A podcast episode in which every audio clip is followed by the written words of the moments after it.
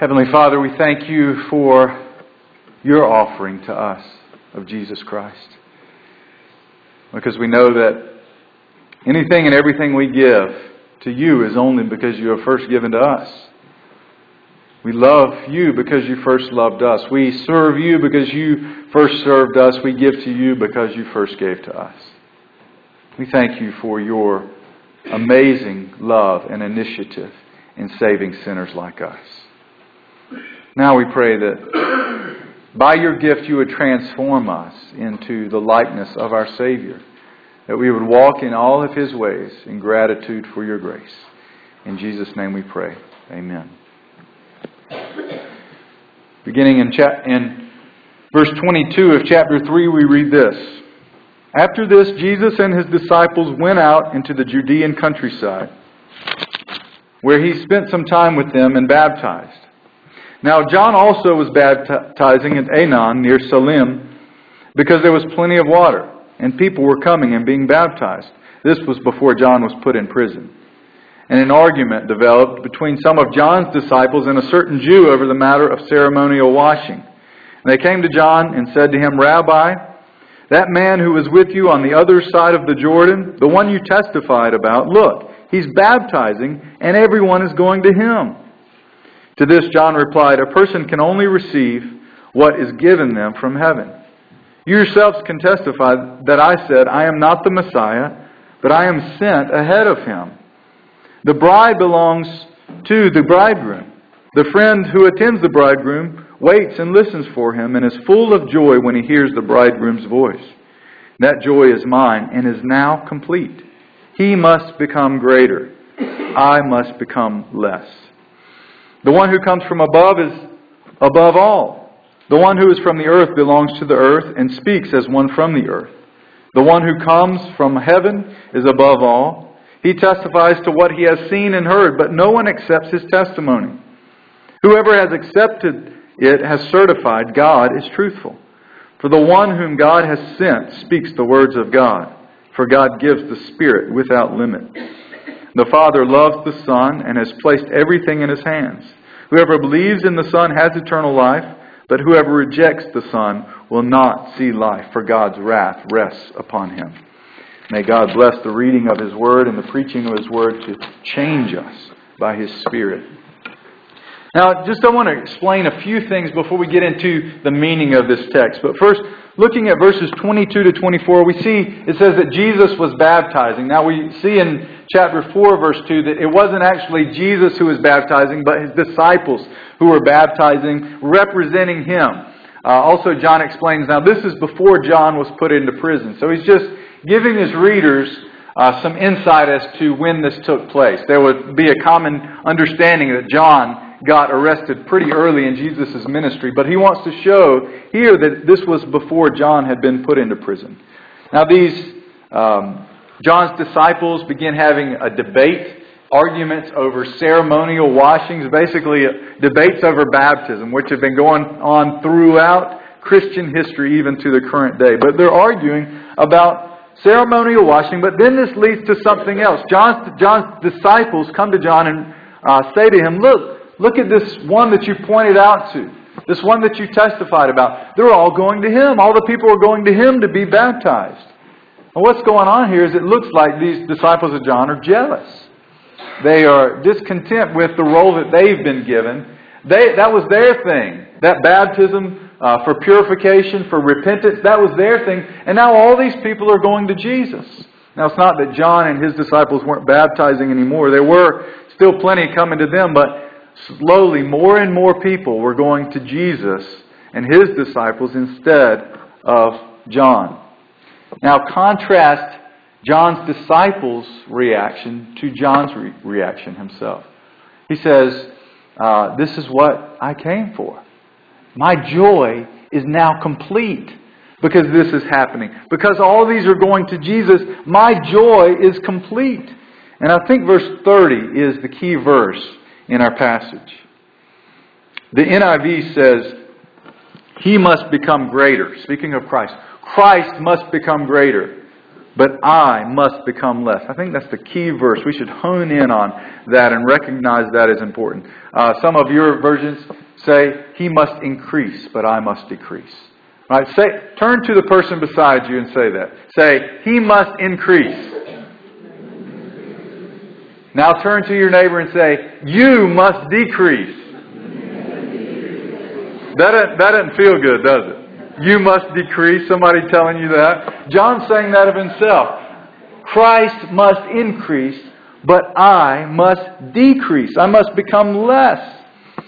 And then in verse 31, John, the author, begins picking up here explaining the quotes of John and what's, what's going on here. This is why Jesus must increase, but John must decrease. Jesus is from above. He's above all. Jesus speaks the words of God. Jesus is full of the Spirit without limit.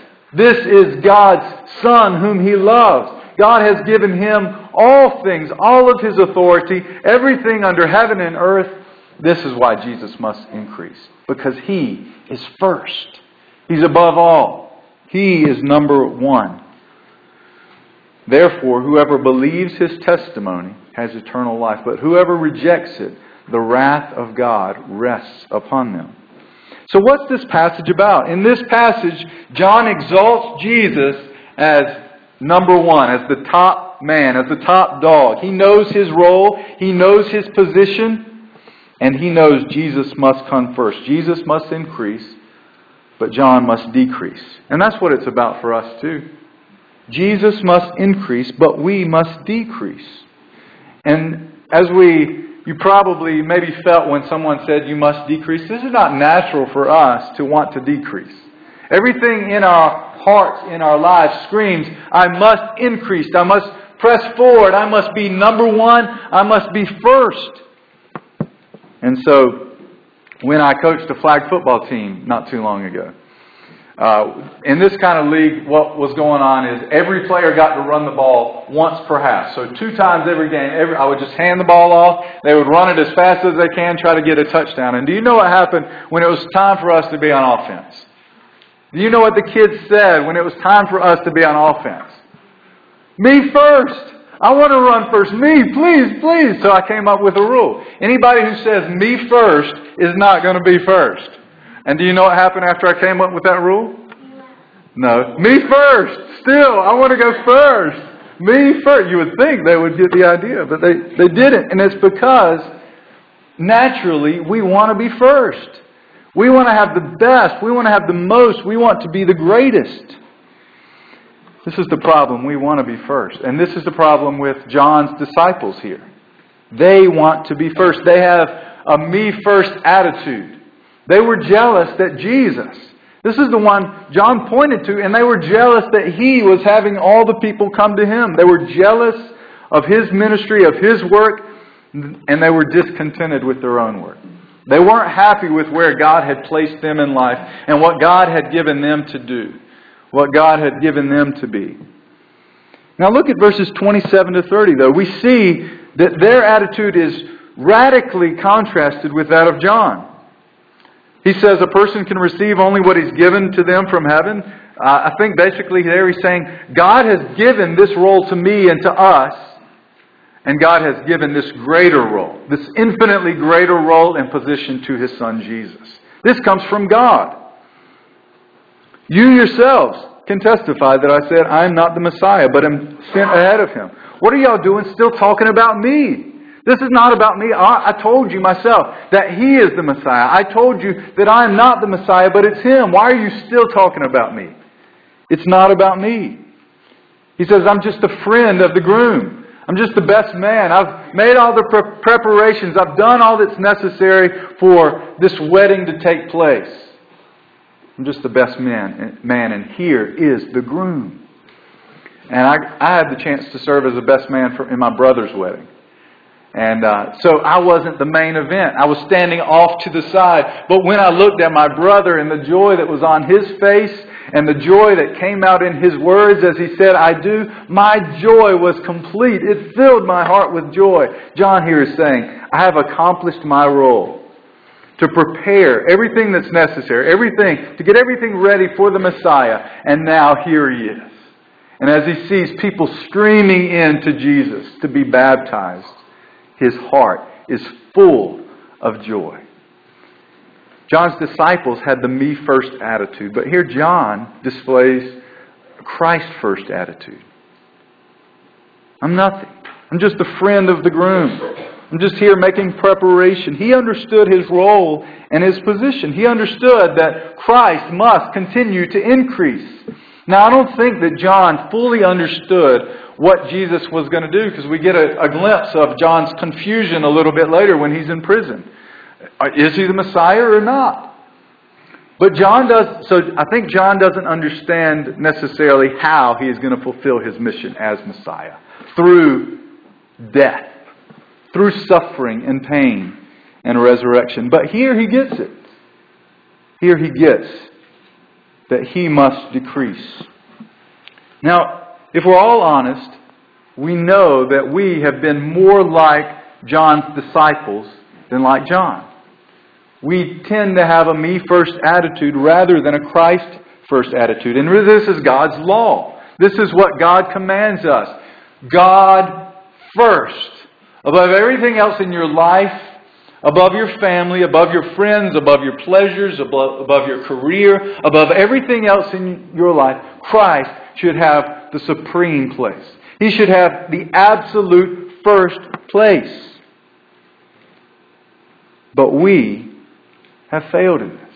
Me first. Me first. Like the kids crying out to get the first touch of the football. We cry out, Me first. I want to go first. I want to be above everyone else.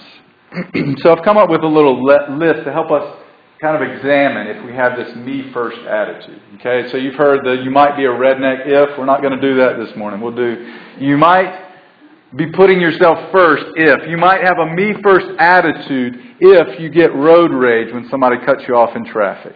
You want to be first. Well, you have no business jumping in front of me. I was guilty of that not too long ago in the Starbucks drive through lane. I got a little I didn't have road rage, but I did get a little huffy under the collar. You might have a me first attitude if you give someone, especially someone you love, a silent treatment. You might be putting yourself first if you know what the Bible says, but you do the opposite of what the Bible tells you to do. If you hit your brother and sister, if you disobey your parents, if if you make sure that the one that you love apologizes first, rather than you apologizing first, or if you apologize but add that little but on the end of it. I'm so sorry that I did that, but here's my excuse now. You might have a me first attitude if you get in the front of the line, or listen to this, you might have a me first attitude if you get in the back of the line so that you can be proud that you got in the back of the line. You see, there, there are actually two, we, we think that there's one way that you have a me first attitude. We think that it's all about fulfilling your desires, trying to get you ahead of the line. But there's actually two ways you can have a me first attitude. One is by fulfilling all of your desires, all of your pleasures.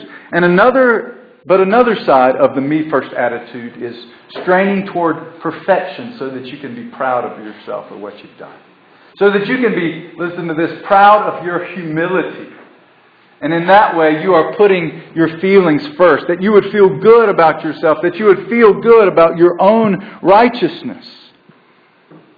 So, if you say sorry first to your spouse so that you can hold that over their head, you're actually putting yourself first. See, look at how much we mess it up this me first thing, this Christ first thing. We mess it all up. We can't get it right. And if we begin to get it right and get in the back of the line or submit ourselves or humble ourselves, we're proud about it. We have failed in this. We have truly become like John's disciples here and put ourselves first. So consider what the solution is. If, if we can't do it right, and then when we do finally do it right and humble ourselves, but we're proud about it and we sin in that way. What is the solution? How can we be rescued from this me first attitude, this me first life? And the answer is that Jesus Christ became last for us. Jesus Christ, who had the place of honor, who had the highest place, who had the first place above every other thing in all of creation, he took the last place for us. He had a Father first attitude in everything that he did. He had a God first attitude in everything his, he did. His will was submitted to the Father's will. His desire submitted to the Father's desire. He obeyed everything that the Father told him to do. And even in his incarnation, that means his taking on of flesh, he was submitting himself for our good, for us. Look at Philippians chapter 2, the familiar passage of what Christ has done for us. Philippians chapter 2.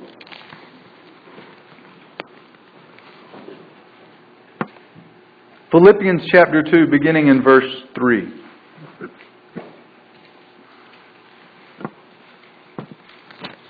Paul begins with instructions to us believers, but then he grounds it in the work of Christ and what Christ has done. He says in verse 3 of chapter 2 of Philippians, Do nothing out of selfish ambition or vain conceit. Rather, in humility, value others above yourselves, not looking to your own interest, but each of you to the interests of others. In your relationships with one another, have the same mindset as Christ Jesus who being in the very nature of God, did not consider equality with God something to be used to his own advantage. So you have the place of Christ, the very top, very in nature of God from all eternity, in perfect relationship and love with the Father. Verse 7 Rather, he made himself nothing. By taking the very nature of a servant, being made in human likeness, and being found in appearance as a man, he humbled himself by becoming obedient to death, even death on a cross. Therefore, God exalted him to the highest place and gave him the name that is above every name, that at the name of Jesus every knee should bow in heaven and on earth and under the earth, and every tongue confess that Jesus Christ is Lord to the glory of God the Father. We see Jesus' Father first attitude in his love, in his humiliation, in him giving up himself. He didn't have to do what he did, but he voluntarily did it. And therefore, God lifted him up again. He raised him up again. He gave him again the highest place of honor. Now, Jesus wasn't just doing this as an example. Jesus didn't just come down as an example. He didn't just become a ser- uh, servant as an example to show us how to be servants. He didn't just die a sacrificial death in order to show us how we must be willing to give our lives for others. He did this so that His righteousness, so that His obedience could be applied to all who come to Him in faith. Do you understand that? That when we come to trust in Jesus, we aren't just forgiven of all of our sins. All of our sins aren't just wiped away, but we are given the righteousness of Christ, all that he accomplished in his obedience to the Father. This is called active righteousness. The active righteousness of Christ is imputed to all who come to faith in him. So in his humiliation, he's doing everything we should have done. Where we should have had a God first attitude, but had a me first attitude, Christ fulfilled it for us. He did it for us. This is his active righteousness, his active obedience. But then there's also passive obedience, or his passive righteousness. And this is when Christ hung on the cross for the forgiveness of sins. This is when the wrath of God was poured out on Jesus Christ for the forgiveness of all who would come to him in faith. For God so loved the world that he gave his only Son, that whoever believes in him should not perish, but have everlasting life. Now we can have one of two responses to this, as we see in the passage. He says that he test in verse 32, he testifies to what he has seen and heard, but no one accepts his testimony. What is Jesus' testimony? If we look in John up to this point, we can see several things that Jesus has said and done that point to who he is and why he came.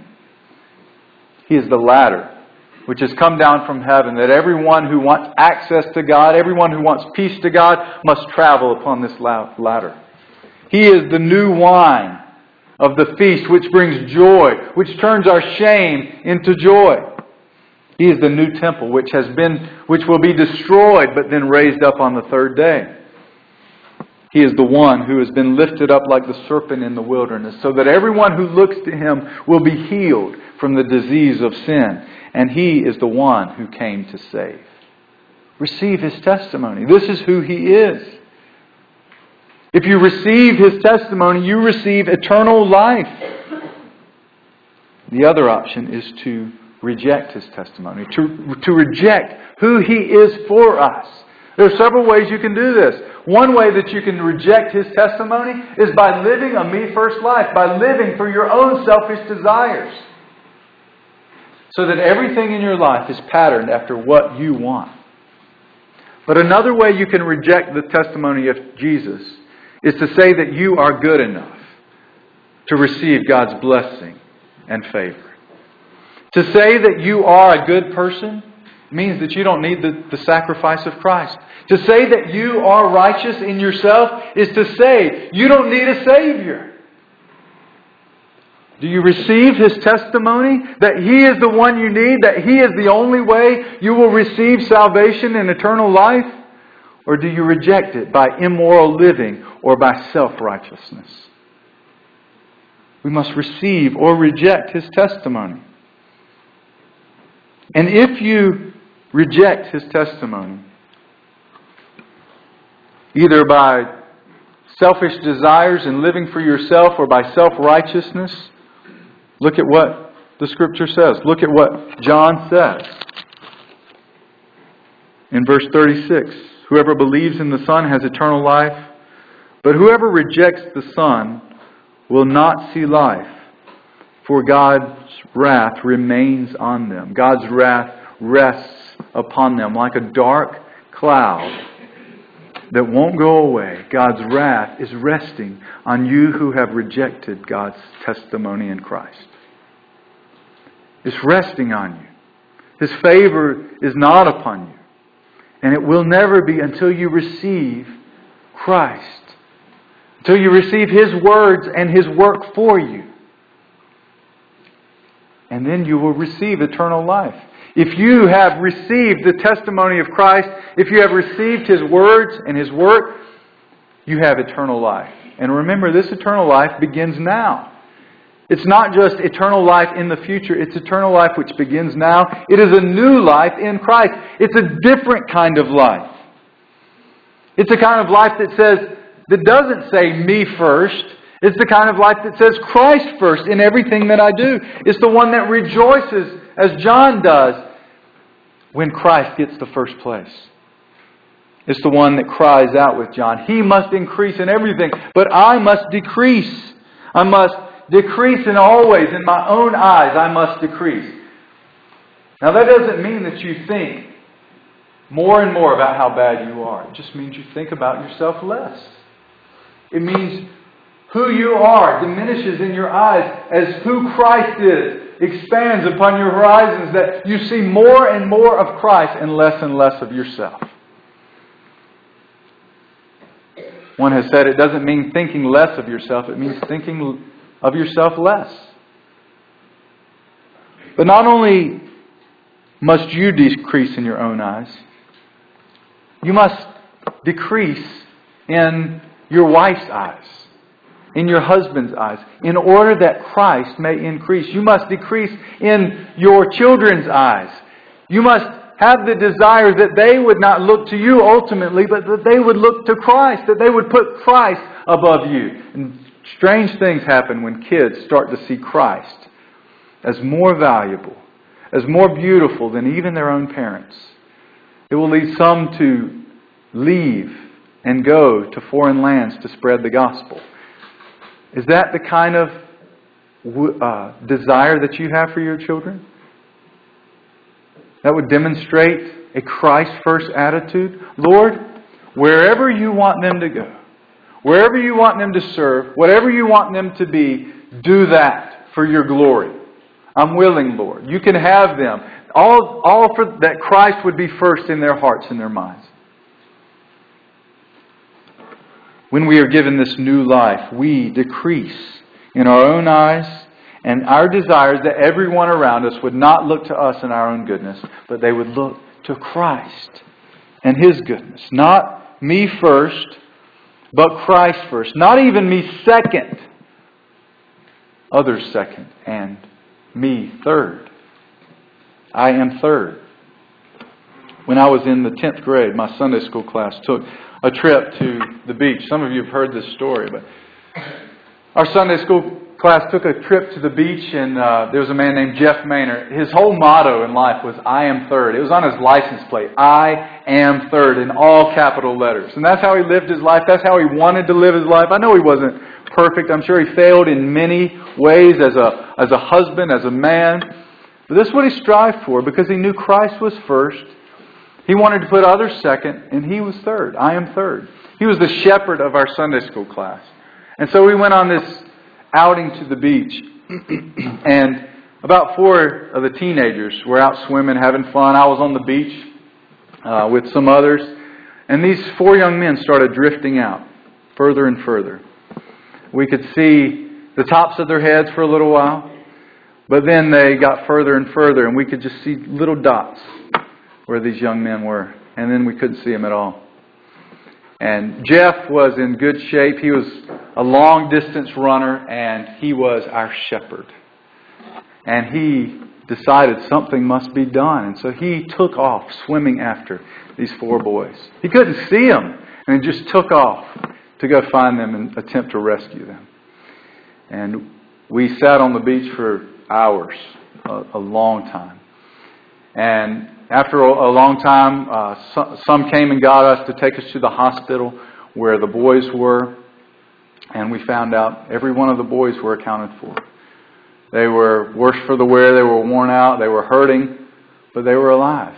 And that's when we found out that Jeff, who had attempted to rescue these boys as their shepherd, Jeff, who put God first, was putting these boys before himself, and he died in that attempt to rescue them for him, I am third wasn't just a motto, it was a way of life. It was something that he aimed for, even giving up his own life.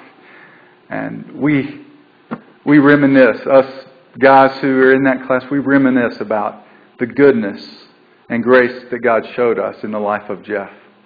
Now, you and I probably won't have the opportunity to give our lives for someone else, to die for someone else. But you know what opportunity we do have?